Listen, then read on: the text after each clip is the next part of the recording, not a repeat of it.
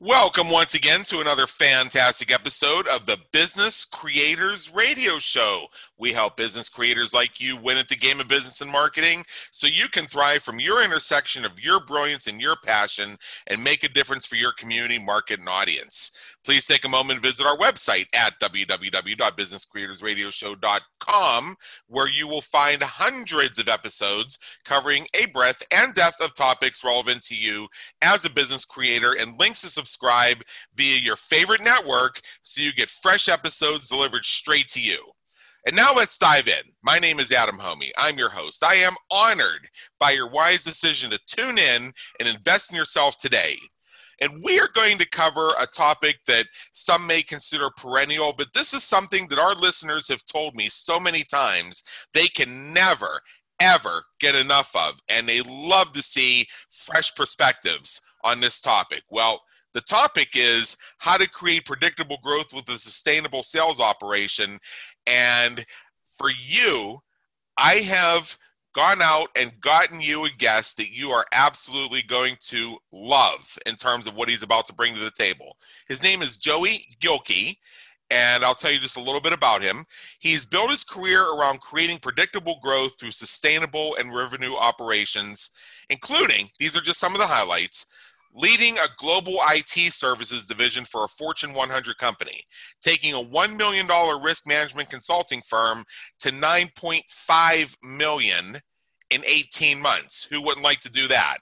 Scaling a digital agency's growth by eight times in 12 months. And here's the fourth one, driving over 1.3 billion in sales pipeline for clients in 3 years.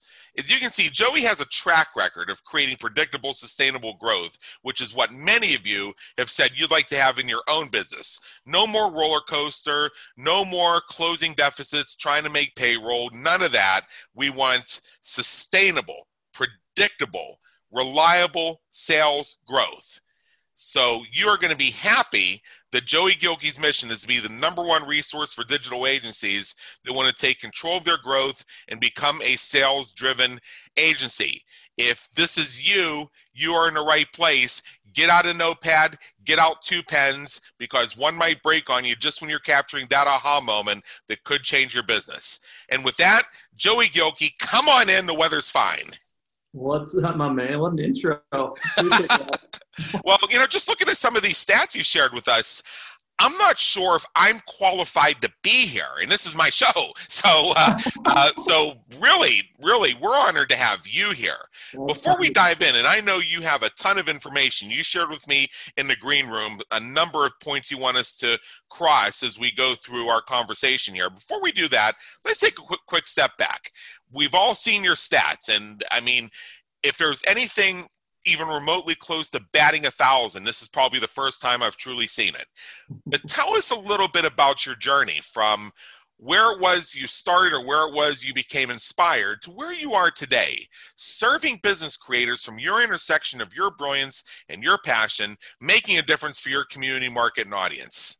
Yeah, I mean, that's a good question. So for me, my career has been predominantly uh, high ticket sales, really high impact sales environments. Um, but I think honestly, my career started actually in full time ministry. So um, I actually was in full time Christian ministry uh, directly out of college. Actually, how my wife and I met. We met in San Diego. Um, and it's honestly where I learned to serve. It's where I learned to care for and deploy empathy and uh, to really build into people's lives. And I think uh, being able to develop that skill set in um, an environment like ministry has actually uh, transferred very well into the world of high ticket sales. Very relational, very empathy driven, um, very much about how is it that I can serve those whom I'm sitting across from, who trust me uh, by paying me uh, to do a particular job and solve a particular pain point. So, um, after ministry, ended up getting into the world of IT recruiting, um, where um, you know, I kind of got my uh, my teeth kicked in a little bit for for uh, lack of better terms. I kind of got thrown in with the wolves. Um, really, really big organization, incredible, incredible sales training.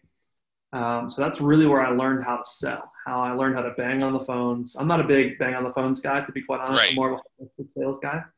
Um, but that's where I learned how to just pick it up, develop the confidence on the phone, create relationships, try to find different avenues in which I can provide value in a relationship, um, and and do it in a high paced, high uh, stakes environment.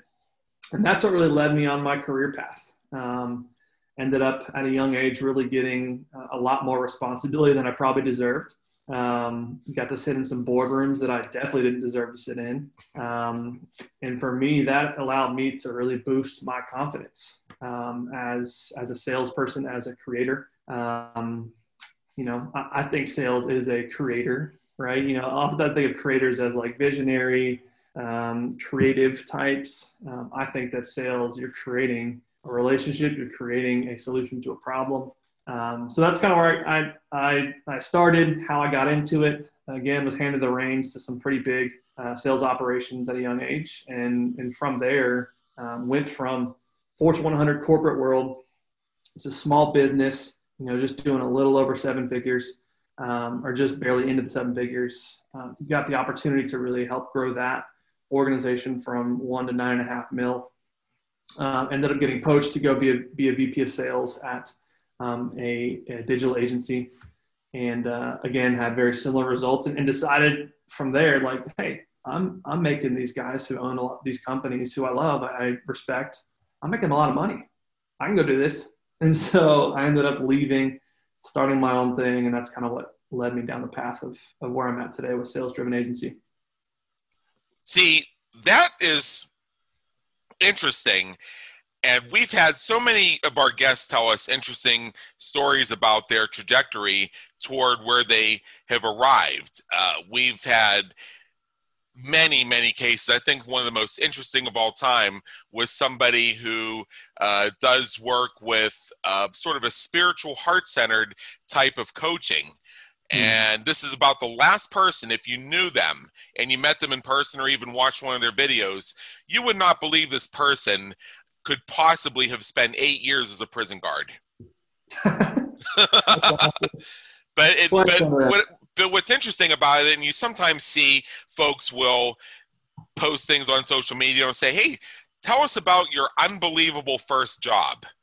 Mm. And I got to say that your path is one of those ones that shows some interesting curves to it, and it really highlights the breadth and depth of what you bring to us. So that's great. Now, what I'd like to do first, before we go any further, is address the elephant in the room. Outbound sales, as you say, is so old school. That's what you're telling me in the green room. Inbound marketing is the only way to go. So, how do you respond to that? And did I quote you correctly? First off, well, I think it's it's a combination, right? Yeah. I, I'm a big so you kind of mentioned the intro predictability and sustainability. So um, I don't. I'm one of those guys who I don't subscribe to any one specific um, tactic or one specific um, vein of thinking necessarily, because I think it's case by case. Now, uh, to your point, I think inbound leads are far more valuable than outbound leads. Naturally, um, however, I'm a big fan of of having outbound, having inbound, having word of mouth and referral um, I think having a holistic approach to sales and growth is actually how you create sustainability. So, um, in my world, I deal with a lot of high ticket businesses, specifically digital marketing and creative agencies.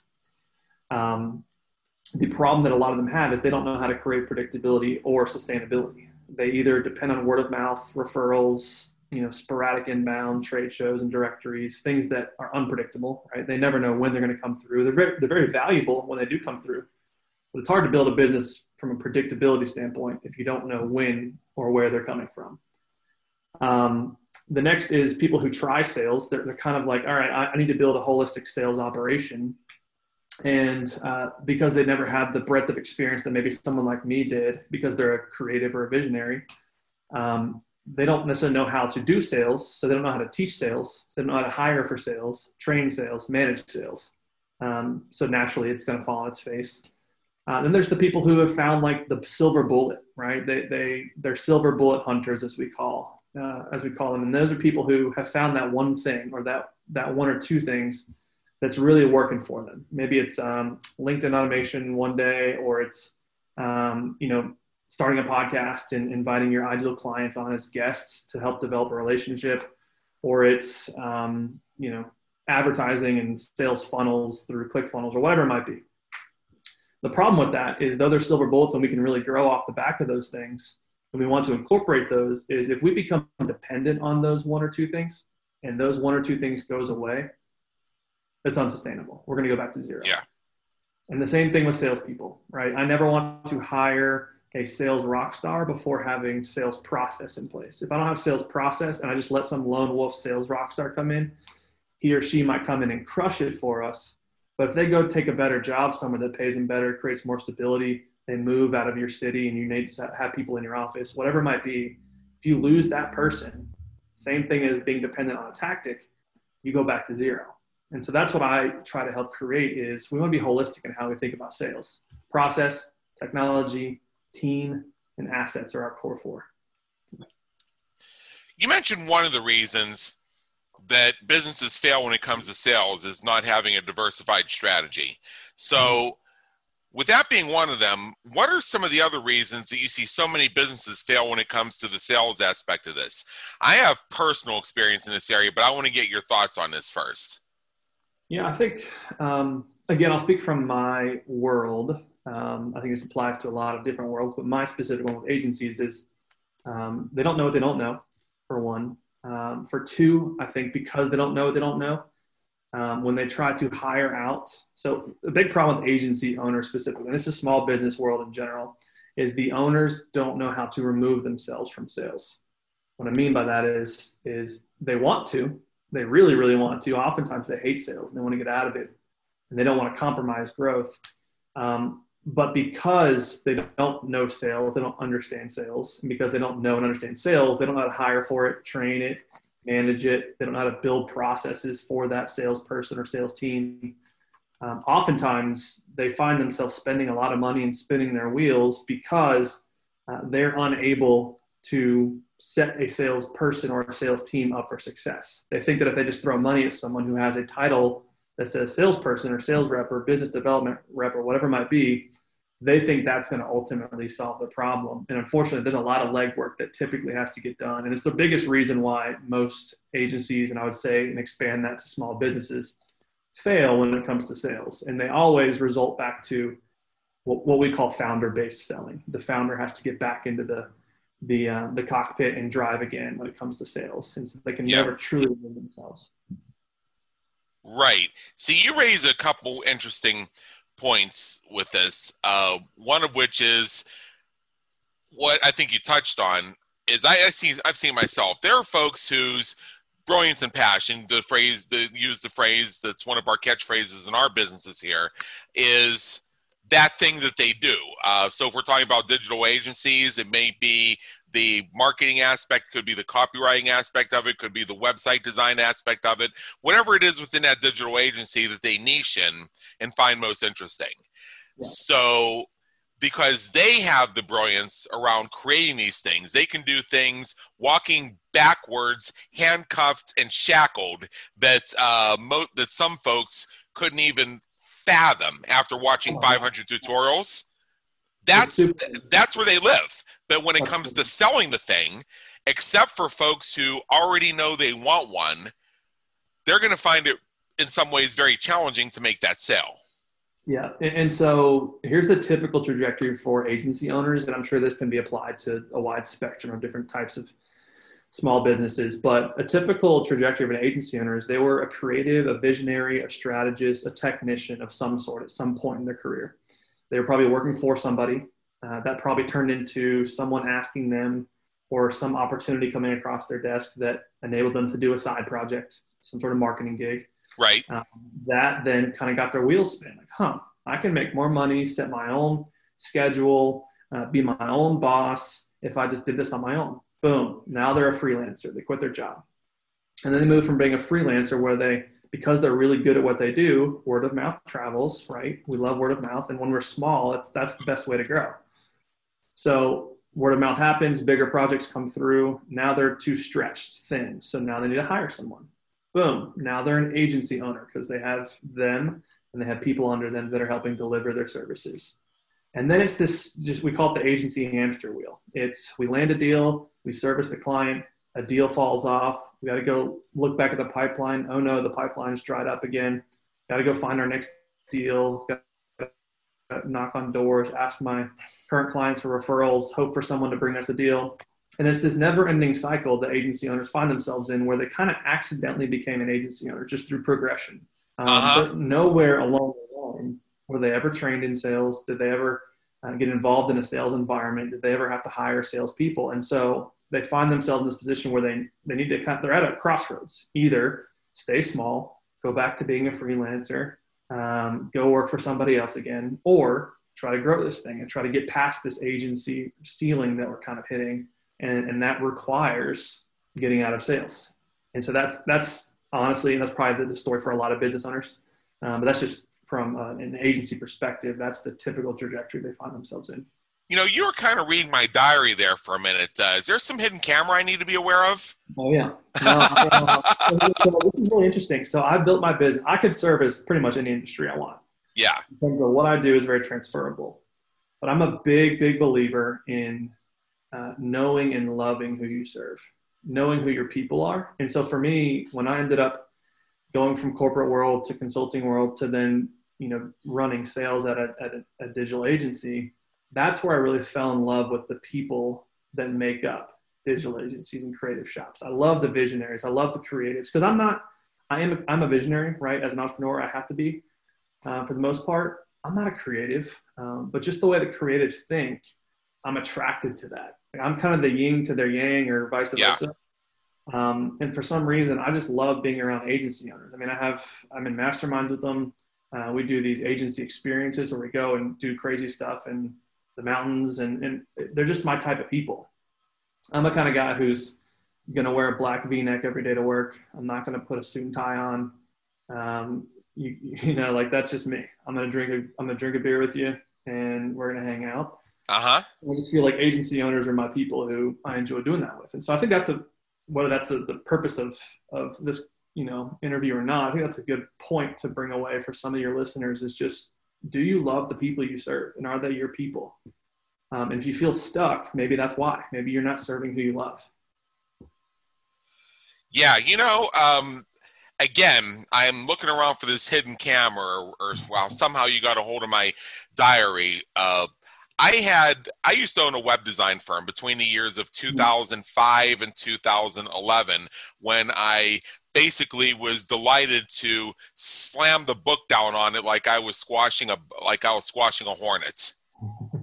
That's how much I came to actually hate it. And uh, I tell you, I tell you, and the thing is, it wasn't so much the people. Uh, because some of the clients I had with that firm are actually still with me today. They followed me through my business and all of its different turns and the different mm-hmm. opportunities it's followed. Uh, I can tell you, however, there were some attractive energies there. And what, what I mean by attractive is literally just what it attracted that were just way off. I'm not going to get too much into the details of all that. I've ranted and raved about this on other episodes of Business Creators Radio. So you're not going to get one of those uh, profane f bomb laden rants from me today. I'm just I'm just feeling too mellow and too peace out, man, to do one. So I know some of our listeners tune in because they love them. I'm sorry I can't deliver that to that today, but what I can deliver for you is the insight that I discovered over the course of thinking about this and trying to prevent it from happening again but you really lit sort of an inspirational fuse here. And what I realized is that business was 100% referral driven. In fact, some of the biggest conflicts that came along with it were people attempting to foist referrals upon me that were so bad fit just on spec that I I would have rather lobotomized myself with a butter knife without anesthesia than even have the conversations. But yet, I allowed myself to be cajoled to take these bad fits on as clients. In my book, Groundhog Day is an event, not a business strategy, I write in the S chapter about how that very phenomenon drove me to the point where I ate toothpaste for breakfast one morning because I couldn't even get out to buy some damn groceries, and I ended up smashing my printer in a thousand pieces because it ran out of ink. That sounds like a uh, typical agency or dev shop. So other people have done it too. I'm not the only one that's gone office space. No, no, everyone. I've heard multiple toothpaste stories. so, so, so you, so you've got, so you've gotten a couple of those rage against the machine calls. Oh my God, what have I done? What's happening? Type things as a coach and mentor yourself. Sure. Yeah. I mean, yeah. Day, like a lot of a lot of agency owners are incredible people, and they find themselves in this dilemma where they hate their business, but it's not because it's not because they fell out of love with the work that they initially started doing, right? Like people still, you know, love doing branding, but they don't get to be the person who's doing the branding anymore, right? They have to be the salesperson because that's the only thing. And, and here's why a lot of people, a lot of agency owners can't get out of sales and a lot of business owners can't, especially if they are, and maybe this is your experience, if they're highly dependent on word of mouth and referrals, the the challenge with that is because it's unpredictable, because you don't know when they're going to come, and because there's not a high volume of them, it's really challenging for you to let go of the reins of sales because every lead that comes through, you don't know when the next one's coming through, and therefore it's that much more valuable than just a traditional lead, right? Right. And because it's so valuable, you you don't want to pass it off to a salesperson who's probably going to do 70% as good as you on day one or 50% as good as you right? Like be, because leads are so valuable for word of mouth, it's so challenging to hand the reins over to someone else who can do half as good as you on day one. So one of my mentors, um, incredible, incredible guy. He's built multiple eight-figure businesses at this. And uh, he told me, he said, Joey, if you ever truly want to grow and become a CEO, like be a real CEO, not just someone who has the title, but someone who's actually sitting over top of the company, thinking for vision of growth, and that's pretty much your job if you want to truly do that, you need to be okay with handing over the reins to people who can do it 70% as good as you. And when you can do that, that's when you're going to start seeing growth. I thought that was counterintuitive, right? Because we always think about, I, I don't want to hand it over if someone can't do it as good as I can. And so when he told me that, and that applies so much to sales, if you truly want to scale, you've got to be okay with, with letting a few leads fall while that person gets up and running.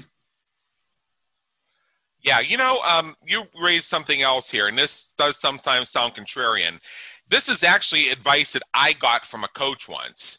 Mm-hmm. Uh, and this was somebody who was not only uh, a business coach who did some coaching with me, uh, she was also a client of one of the successors to the web design firm. It was actually the website consulting firm when I had that between the years of 2011 and 2016.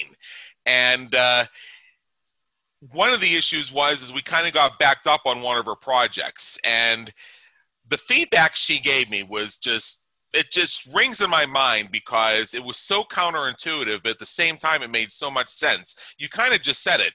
She said you know i know we're way behind on getting this membership side of mine built but candidly you're trying too good to make it too nice. Just throw some stuff up there so i can have a membership site. Thinking what? What you you know yeah, put my logo on it, put my colors on it, put my content in. We can do the rest later. Yes. And then she went on this thing for about 15 minutes, and it goes back to digital agencies about where they get stuck is in the areas of perfection. Where meanwhile, you look at these uh, mass software providers. I'm not going to call it any names because I think they all deliver good products well, actually, I do need to mention one Kajabi, for instance. A lot of mm-hmm. people use Kajabi. I have experience with Kajabi. Um, it's an excellent all in one marketing platform. It has a great membership portal, it has you know, landing pages, all that other stuff. It's a good program. I, I would recommend it if it's the type of thing that's going to serve your business. Uh, but the thing is, uh, you know, it basically is one of those things that comes off the shelf, and what it is is what you get. So you're not going to get, you're not going to, you know, get to have like every single little thing just the way you'd like it. You kind of have to work within their platform for you to have their membership application. Now, where this coach opened my eyes to this whole thing, and I think she was a little extreme when she just said, Well, just slap my logo on it and put my colors on it and put the shit in there so I can sell the damn thing, which actually were her words, by the way. I'm quoting her. Um, she was exposing me to an extreme version of you've and this was her saying it to me that I had allowed an attractive energy into my business of people who will fuss for days over um, an exact pixel of purple. I, ha- I had a client like this who uh, uh, this was during the web design firm days. You know, they did they worked with a branding agency and they got their color swatch. So you know, this is the purple it's supposed to be. This is the yellow it's supposed to be. This is the blue it's supposed to be. You know what I'm talking about because you work with digital agencies. Um, and you know it's very hard to it's very actually it's very it's now let me say it another way. It's very hard to screw it up when you have the swatch because the swatch will come with the hex code. So if you're putting the background on the website uh, and you want it to be that particular shade of purple you literally program that hex code into the background command of the css whether it's your html site or your wordpress theme or what have you and it will be that color are we agreed on that? 100%. I had to go back and forth with someone for two damn weeks because her browser was out of whack. I mean, her monitor was out of whack, and she kept insisting it wasn't the exact purple. No matter, I, I filmed not one but three Camtasia videos demonstrating that it was absolutely the exact shade of purple she asked for. That's incredible. Yeah, and I mean, see, and see, and, and this and this is where that coach. This is what my coach was holding me up to. I became so used to fighting those stupid, pointless battles that my coach stepped in and said, "You know what? Just put the damn thing up. Whatever. Just slap my logo on it and put my stuff in. I want to make some money with this." Yeah. So taking me from one extreme to the other to help me find, as you put it so brilliantly, that ability to let go of 100% and be willing to work with 70%. Yeah, because when it comes down to it, when it comes down to it, salability, revenue, and profits are usually within the 70%. That's right. Well, and, and to be quite yeah. honest, we, I'm a big fan of done is better than perfect. Yeah. Um, but for me, I'm, like you said, revenue solves a lot of problems.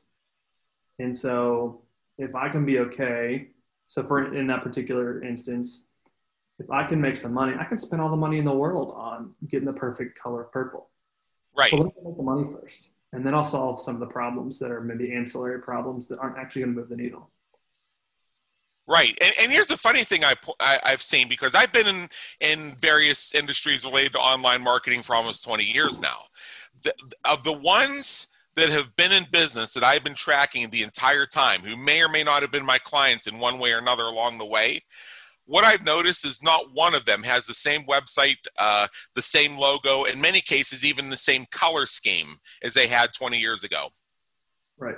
In fact, I've noticed that in order to keep a business fresh, smart businesses will rebrand. They'll freshen up the logo. They'll change the colors a little bit. They'll um, shade things differently because they've done some neuro studies that indicate that making this shift will appeal to a different section of their avatar whatever it is however they put put words around it. Uh, mm-hmm. but what it really comes down to is just the idea of that if the market doesn't see you sprucing up every so often anyway there you're you're going to be like that record that plays over and over again and eventually nobody can hear it. So therefore why would you spend so much time trying to get it perfect when you're inevitably going to change it?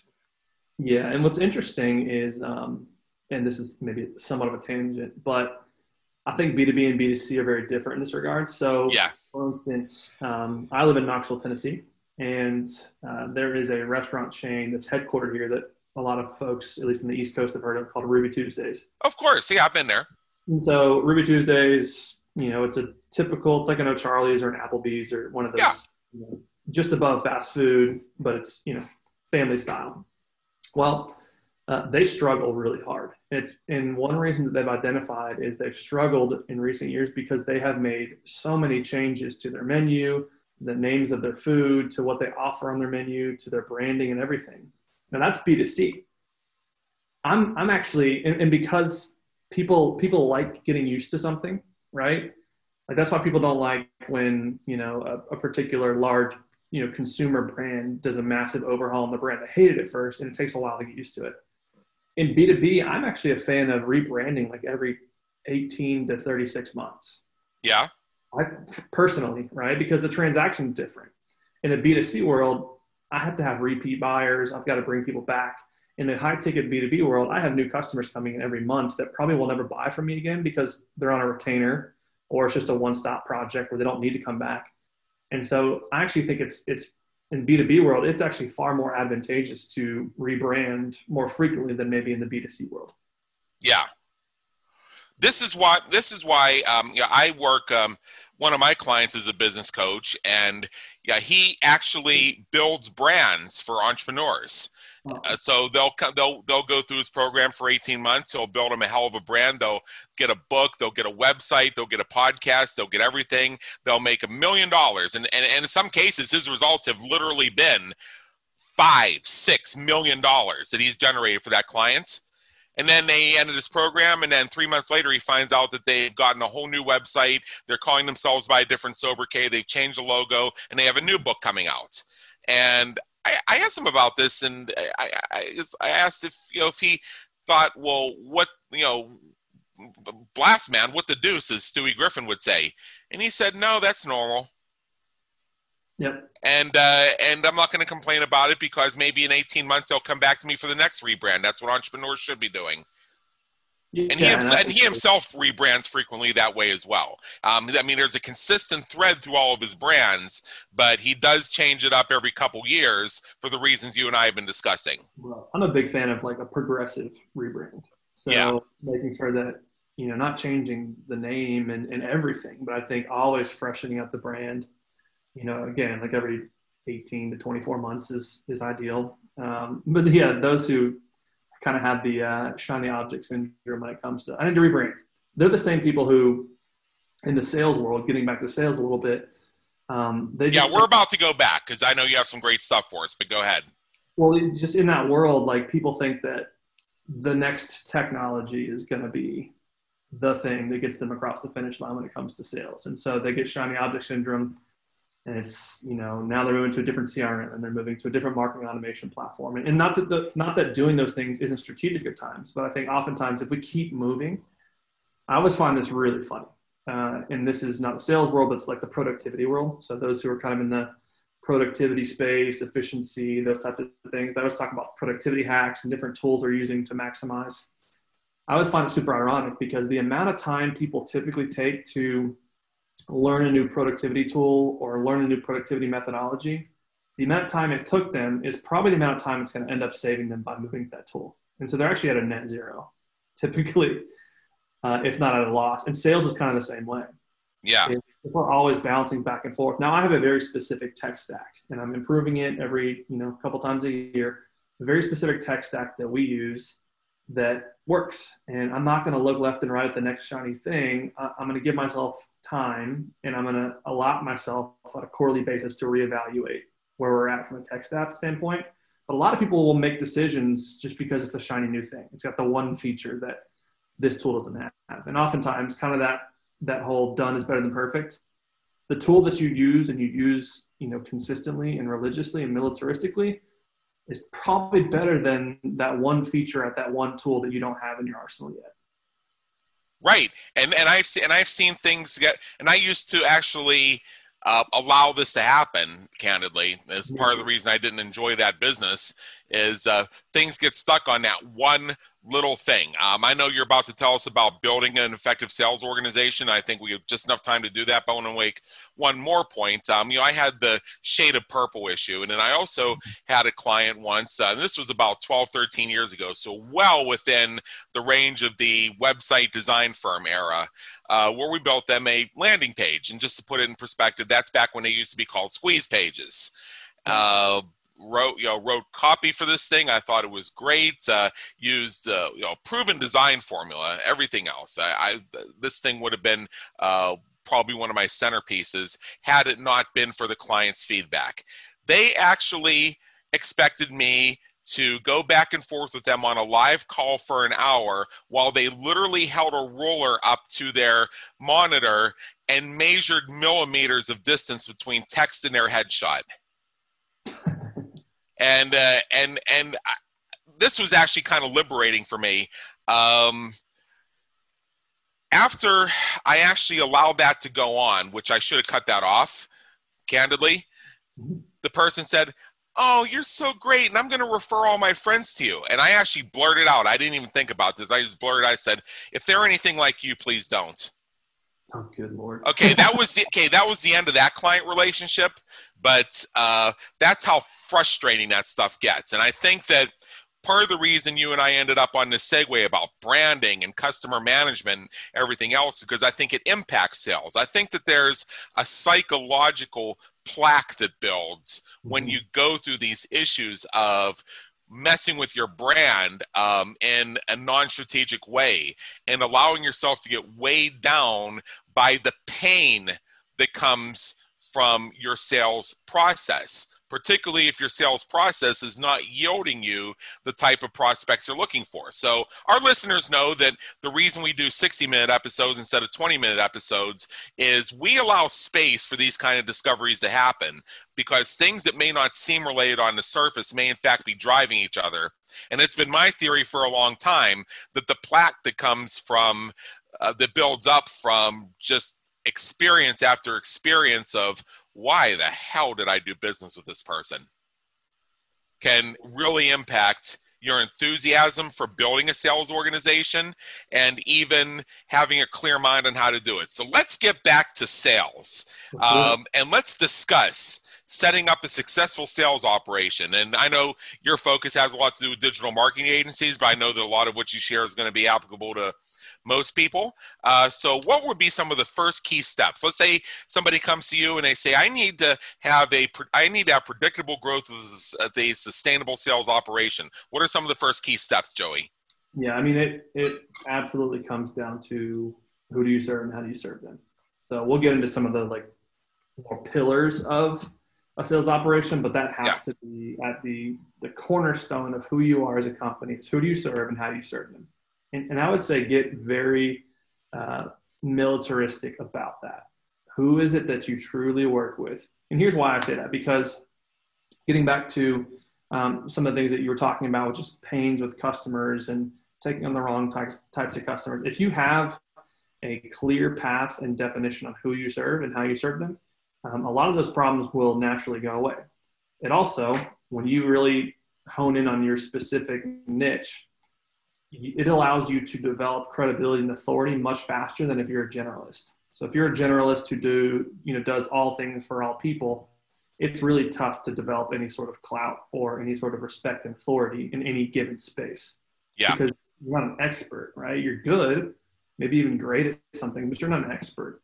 And so the moment you say, I commit to these people and this is exactly what I do for them, this is the exact problem I solve, this is the exact goal I help them achieve, that's when you start developing authority, right? Like I choose agencies not because necessarily it's more convenient, but because the people I love and because I can build authority and credibility so much faster by, by essentially planting my flag in the ground saying, these are my people and this is the problem I solve. And so I'd say that has to be at the, at the foundation or cornerstone of every good, not just sales operation, but organization. Right. Niching basically, and knowing how to say no to success. Yeah, yeah. yeah. I mean, I say no to, to companies all the time that aren't. Yeah. I'll, I'll take. So here's the thing with planting your flag is you don't have to say no to people outside of it. But when it comes to your brand and your marketing and, and how you present yourself to the world, having that flag planted on this is who I serve exactly enables you to uh, grow a lot faster. Now, if someone comes along, and I have plenty of customers who I'd even say have been amazing customers um, who aren't agencies and I'll still work with them as long as they fit a certain type of criteria that I'm looking for. Um, and so it doesn't mean you say no to everything, but it does mean that you need to say no a lot more often. Yes. If you say no to, you know, if you say yes to something, it means you're saying no to something else. If you say Correct. no to something, you're saying something else. And so that's very key. Um, outside of that, knowing who you serve, um, I really believe that a sales operation is built on four pillars: your sales process, your sales tech stack, your sales people and team, and your sales assets. And I'll go through each one of those briefly. So, process is, is key. I would much rather, if you heard me say it earlier, I'd much rather have a sales process than a sales rock star. Because I'm at risk if I'm dependent on some sales rock star without a sales process. He can come in, she can come in and crush it. And if they leave, I have nothing left. I can't bring someone to replace that person unless they're a, you know, a, a carbon copy of that person. But if I have sales process, defined systems and strategies and what we call playbooks, workflows, and sequences, of here's how we handle this particular situation with this particular type of person. Um, if I have that in place, then the person I put in there, though they can be a rock star, and I'd rather have a rock star running my process than have you know an average person running my process. But if I had to choose a sales rock star with no process and an average person running my process, average person running my process all day long. I I can see why. So that's what I would make sure to hone in on is is get religious about documenting the process. I'm a big fan of of the three Ds. We call it do, document, delegate. Yep. So do something so well that you can document it, document it so well that you can delegate it. And so that's why we exist because a lot of agency owners don't know how to do it well. So therefore, they don't know how to document it and then therefore don't know how to delegate it. Um, we come in and essentially help with all that. But if you are good at sales, if you're a founder that is good at sales and you just want to remove yourself, start documenting what you do and how you do it and your thought process while you do it. And that is going to enable you to then pass that over to someone and delegate it. It's going to make the training a lot easier. So, sales process, thinking through different scenarios that you encounter in your sales um, conversations, and your sales engagements, um, processes from a sales perspective, right? Outbound, inbound, referral, those are processes. But then also yep. processes for how do you hire, processes for how do you train, processes for how do we manage salespeople. Hiring, training, and managing is the hardest thing you'll do, period. Um, so that's something to keep in mind is make sure you have all that documented and, and, and uh, that way delegation is a lot easier. Technology, tech stack. Um, I'm a big fan of automation, big fan of, of tools and things if and only if they make us more efficient and more effective. So those are two important things. Has to have both. I don't want to just be more efficient but less effective, and I don't want to be more effective but less efficient. I want to be both. And so if technology can help me and my sales team accomplish that, it needs to be in my tech stack. Absolutely, 100%. Yeah. Um, and, and the different, go ahead. No, no, go ahead. Go ahead. I'll say, and the different components of a tech stack, just if you're looking for sales, um, a couple of the, the staple pieces is having obviously a CRM of some sort. I'm a big fan of Pipedrive. Um, there's so many out there. There's HubSpot, Salesforce, uh, Copper, all these different ones. I'm a big fan of Pipedrive. All my clients, I put them on Pipedrive. Um, and so Pipedrive is my CRM, and then having a sales engagement tool. So having a tool that ties in with your CRM, um, that talks to your CRM, that enables you to send email sequences, LinkedIn messaging, um, that allows you to incorporate video. There's different tools like that. There's so many out there. There's Outreach.io. There's uh, SalesLoft. There's uh, Outplay HQ, which is the one that we use. Um, and then outside of that, other technology is dashboards and reporting. If you really truly want to have predictability and sustainability, you need to have transparency into your sales. You need to have a dashboard for your department. How is your department producing? You know, your team as a whole. And then you want to have individual sales reps. How are they producing? What are they doing? What's you know, where are they getting hung up? What deals have stalled? Those types of things. And then other random technologies is having you know some sort of LMS or uh, knowledge base, a learning management system for those who don't know the terminology, like a Kajabi or something, something like that, right? I'm not saying just because you mentioned Kajabi earlier, I'll just use that for example. Right. Having that for training. So when you bring a salesperson in, having all the content that that salesperson needs to be successful to train them, having a place for that. We're, we're big fans of a knowledge base. So having a one stop shop where they can just type in a keyword or a phrase or a question, and there's probably something within our content knowledge base that's going to come up that might help them with an answer. And so I'm a big fan of if you haven't gone to the knowledge base first, don't come to me, the manager or the owner. Yeah.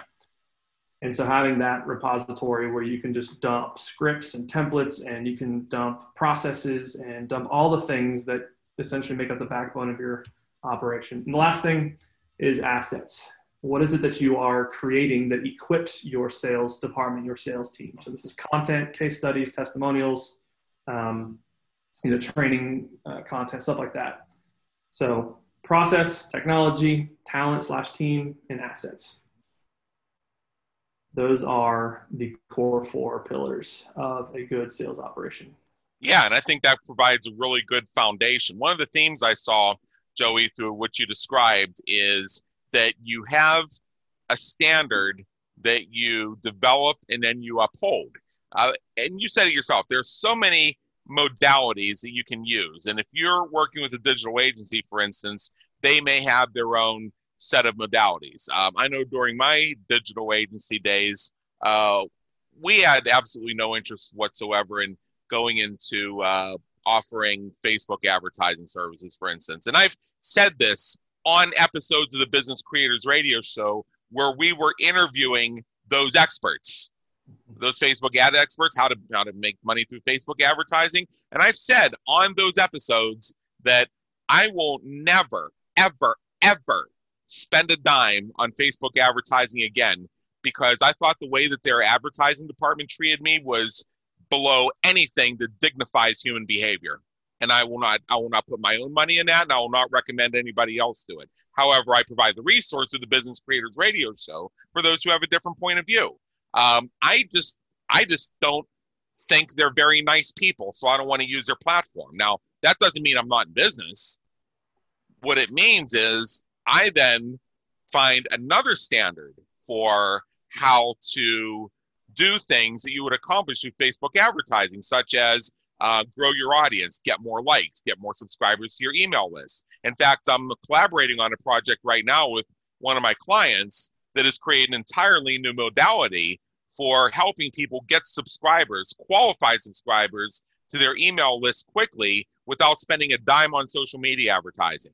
So there's always a different way to do it. And I'm going to be more interested if I were really in that business, I'd be saying, all right, so I have a platform that will get you those same or better results without having to deal with so called Facebook ad reviewers. How's that sound? Oh, and it'll cost you one tenth. I'm going to go for that market because there are plenty of other people that will swear by Facebook advertising and claim they wake up and go to sleep to it. And their tribe are the people who feel the same way. Enough room for all of us. That's what jumped out at me through those four pillars is just that ability to have integrity and belief in what it is that you feel is a great process and being able to articulate that in a way to get others to believe in it. That's what I got. Yeah, and I think, and yeah, process exactly. So I think having a certain standard of doing things. So, for instance, one of our quote unquote secret sauces when it comes to sales management. So, when it comes to managing your actual salespeople, is having what we call a daily shutdown accountability. So, every single day, this is just my standard for my sales team. Um, and this is what we instill in every one of our clients who has us come and build out their entire sales operation is um, every sales rep at the end of every single day they get three total misses but every single day they fill out this daily shutdown accountability form. It tells the you know different things like how much um, revenue they drove today, how many first time appointments they drove, how many follow up appointments, how many activities they did, um, what's any bottlenecks or hurdles that they're experiencing that we might be able to help them with. Um, what are your overall thoughts on the day? And then we have a rating scale like probably six or seven different categories I want them to rate themselves on. And me as a manager, if I am the manager, or you have a VP of sales who's the manager, whomever it might be, they are monitoring these daily reports. And it's our standard that they have to do that. If you miss three of those, I fire you, period. And it's not because yeah. it's just because that's the culture and the standard that I've set for our sales team is, hey, you know, we have a lot of fun. We make a lot of money. Um, we solve big pain points for our clients. But if you don't commit to how we do things, you're going to hurt my company, my department, your, your coworkers, uh, by not doing it how you know up to code. If you yeah. And and that might seem harsh, but I'm trying to build a specific type of culture in my organization um, around accountability and transparency. And you know, I'm the same way. Like there, there's accountability set in for my my sales director as well. And so a sales director of sales has a different type of transparency and accountability that maybe the sales reps have, but they're also accountable to someone else, me, the owner. So um, those are just little things. I think you're spot on with just having standards for how you do things and making sure that you just really have your people, whomever those people might be one salesperson or might be a team of 20 people, really sticking to how you do things. Doesn't mean that you can't iterate and it doesn't mean you can't improve and innovate. Um, there's a place for that, but um, have a specific way of doing things because if you do something the same way, it enables you to gather data and data tells a story and that story can tell you whether or not you're on the right path or not. And so if you're just all over the place doing things different ways, you know, with different types of prospects all over the place, it's hard for me to have a story to tell um, or to understand so that I can make better decisions in the future. Yeah. All right. So we have about five minutes left before we do our wrap up here. And I think there's one more topic that if we touch on this for a bit will be really helpful to our listeners. So let's say you you build a winning sales operation, you go by the four pillars, and I know you have so much more to share with our folks, and I know you have a little gift for us at the end. Um, how do you ensure once you get this all set up that your sales team stays motivated and productive? Yeah, I think it uh, when it comes to salespeople, we neglect the person so often as the owner or as the sales manager. Um, really helping. So there's two different things. There's company goals. I guess there's three. There's company goals. There's department goals, and there's the individual goals. And, and the individual goals cannot just be tied to your company. And so, as a sales manager or as an owner who has a salesperson or salespeople under them, it's important that you address the individual behind the sales position, right? So they're not just a salesperson; they are Jimmy, Johnny, Sally, whomever it might be, who goes home at five o'clock, six o'clock at night, who has boyfriends, girlfriends, spouses, kids, you know, pain points, goals, etc., outside of just your company, and it's helping them really navigate life outside of just your company.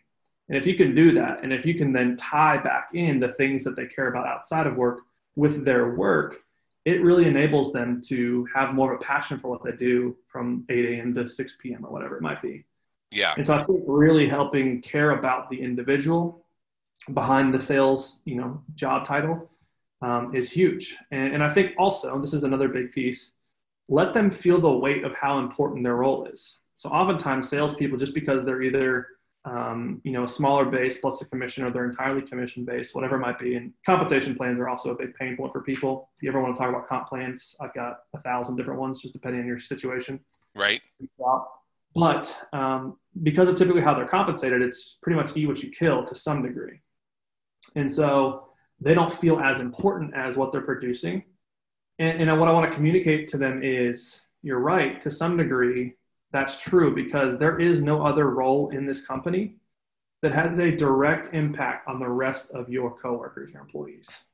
If you don't sell, we don't have revenue. If we don't have revenue, I can't pay payroll for everyone else in the company. And if I can't pay payroll for everyone else in the company, then th- that's families that aren't getting a paycheck this month. And so those families having a living and having provision is tied back to your work as the salesperson. And you should feel the weight of that. It shouldn't crush you, but you should feel empowered that you're serving a ton of people. Or, but you know, the other end of that, you're not serving a ton of people. You're actually hurting a ton of people. Yeah. I think that's important to communicate. Yeah, I think you're. I think that you bring up a lot of good points here, and I also like how you put the emphasis on how their success becomes the team success, and vice versa. Because when a team is succeeding, they are also succeeding, and you bring it down to real world things like: Do you want to have a good lifestyle? Do you want to pay your bills? Do you want to help other people do the same thing? Do you want to be responsible if they end up out of work? Uh, I was in a I worked in a sales environment once. It was just absolutely horrible. And what I remember about it, and this is and this is part of where I exposed it, the only thing that they really cared about, and I proved this now, I'm about to explain to you exactly how I did it, was how much outgoing phone time you had on a given day. Like I, I mean, you could you could uh, you could make twelve sales that day, and they would say, "Oh, you're only you only made forty five minutes of outbound phone calls. This is a horrible day for you." But you made twelve sales, right? You you know what I'm talking about? Yeah. So I measure outcomes. So here's here's what I'd talk about oftentimes. right. Let me Larry, let me let me let me just finish this just so I can expose yeah, it, and then sure. you're going to make a good point that we're going to end on. Um, so I thought, okay, I'm going to find out if they really mean this. So I arranged with three of my friends uh, on all on the same day, and I said, some point during the day, I'm going to give you a call. Just uh, when I call, uh, we're going to have a long conversation about gibberish and bullshit. Uh, we'll just keep it going for as long as we can. Uh, so I racked up six and a half hours of outgoing phone time uh, based on four phone calls to my buddies from college. and they gave me an award for it. Heck yeah. castigated me the day I made 12 sales, but Yeah. gave me an award for chatting on the phone with my buddies. I said, all right, this is bullshit. I, it's time to put my paper back on the streets. Right. Yeah. So go ahead and make your point because you're about the reason I wanted to interject that is I wanted to put a I wanted to put a yin versus yang where you're illustrating the right way to do it. Go ahead. Outcomes over activity. Yeah. So the way that I look at it, and, and there's a progression here. It's not that activity isn't important, but here's what I look at: Are they accomplishing the outcome that they have set out to accomplish, or that I've set out for them to accomplish? Yes or no? Yes. Great. Don't bother them. Let them keep doing what they're doing. No. Okay. The next level down. What does their activity look like? Is it enough? Are they doing enough activities? You know, and we define what that looks like. Yes or no if they're doing enough activities, then it's a qualitative thing after that. So it goes outcomes first, quantitative activities, qualitative activities. So if the outcome's not there, I look at the activity. If there's enough activities, then I know that it's a quality problem of the activity. So if they're not having outcomes, it's probably because whatever they're doing, even though they're doing a lot of it, they're not doing it very well. Right. Now, the other part is I look at the activities. If the outcomes aren't there and the activity numbers or volume isn't there, then that's the first place I'm going to start. Say, hey, great. So you're struggling with the outcomes. Right now, you're doing 50% what everyone else is doing activity wise. I want you to double your activities and then let's reassess. If they've doubled their activities and they're still getting poor outcomes, then we're going to jump back down to the qualitative. Okay, then it's a quality of what you're doing. So now we're Yeah. going to analyze your scripts, analyze your call recordings, analyze your email templates that you're sending out, um, analyzing your proposals you're sending, whatever it might be, right? So it goes outcomes first, qual or uh, quantitative activities, how many activities based on your criteria. Yep. If that checks out, then it goes down to qualitative. What's the quality of the activity? Yeah, that's what I was. ho- That's where I thought you were going with this, and I wanted to juxtapose that versus the experience I told you about, just to so our listeners could see a clear rel- relief between the two. And I think uh, that's going to be. We could keep going with this for hours, and we may even have to have you back sometime um, for a part two or a related topic. But we are at the top of the hour. We have about two minutes left, and I want to give one of those minutes to you because you told me uh, back in the green room you have a little something for us. So go ahead. Sure. Yeah. If you are a high ticket organization and you, if I told you that we could build out your uh, entire sales department in less than 60 days um, and do it for under 25K, then uh, come hit me up. We got a special deal for you guys who are listening to the show. If that's interesting to you, uh, we'll hook you up internally. I'll tell my team. Um, and so if you go to joeygilkey.com and you fill out a form of some sort on the website, um, and you just let us know that you came from uh, the Business Creators Radio Show. You know, we're gonna hook you up with 10% off, which is thousands of dollars. Um, and Great. outside of that, if you don't want to pay something and you want to just get a, a, a briefing, uh, if you go to joeygilkey.com forward slash SDA dash course, um, that's a free, about an hour long course where you can kind of get a big primer on this whole four pillars we talk about process, technology, talent, and assets. Exactly. So I'll say the I'll say the latter link because it also contains the former. That's Joey Gilkey, spelled G I L K E Y dot com forward slash S D A hyphen course. Uh, that's the sales driven agency course, and uh, there's three videos in it. I'm in the process of checking it out for myself. I think you guys are going to love it too. So, Joey Gilkey, I want to thank you so much for being with us today. It's been an honor, and believe me, an education. Thank you, brother. Hey, thanks for having me on, man. You got a great And- show. And for those of you out in the audience, we trust you enjoyed today's episode of the Business Creators Radio Show. Check out our previous and upcoming episodes on our website at www.businesscreatorsradioshow.com. While you're there, be sure to subscribe via your favorite network so you get fresh episodes delivered straight to you. And until next time, have a great day. Take care.